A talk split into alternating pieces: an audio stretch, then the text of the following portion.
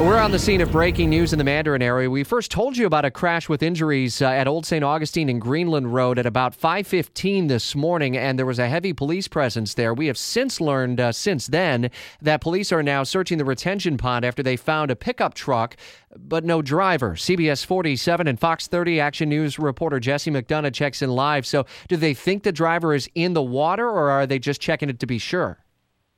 They're just checking it as a precautionary measure, and they actually just got the dive team out of the water, so they did not find the driver inside this retention pond. I'm told by J S O that the driver was going southbound here on Old Saint Augustine Road when he hit a drainage system, went airborne, flipped his truck into this retention pond. It is now on its right side. J F R D pulled the truck out of the water, but the driver, as you said, was nowhere to be found.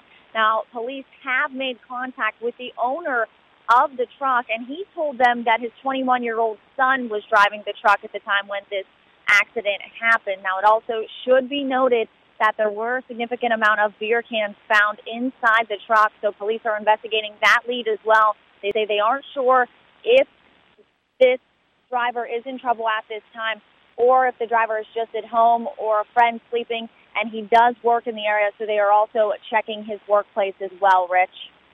I guess the only other question I would have would be at Old Saint Augustine and Greenland Road, if you know that area, heavily traveled trying to get to the West Beltway. Is traffic moving through there? Traffic is backed up quite a bit here on Old Saint Augustine Road, uh, right near Hood Landing. So you are going to have some slowdowns here. It was a little difficult for us to make a left-hand turn. It's not horrible. It is moving. It's not a standstill. But I would be careful out here on the road because there are a lot of cars out here trying to make turns, and it is very congested in this area, Rich. All right, Jesse McDonough with our partners at C B S forty-seven and Fox thirty Action News. As we learn any new information on the whereabouts of that uh, driver, we will update you on Jacksonville's only all-news morning show. Here in America, work is in trouble. We've offshored our manufacturing, sent away good jobs, and lost so much ability to make things.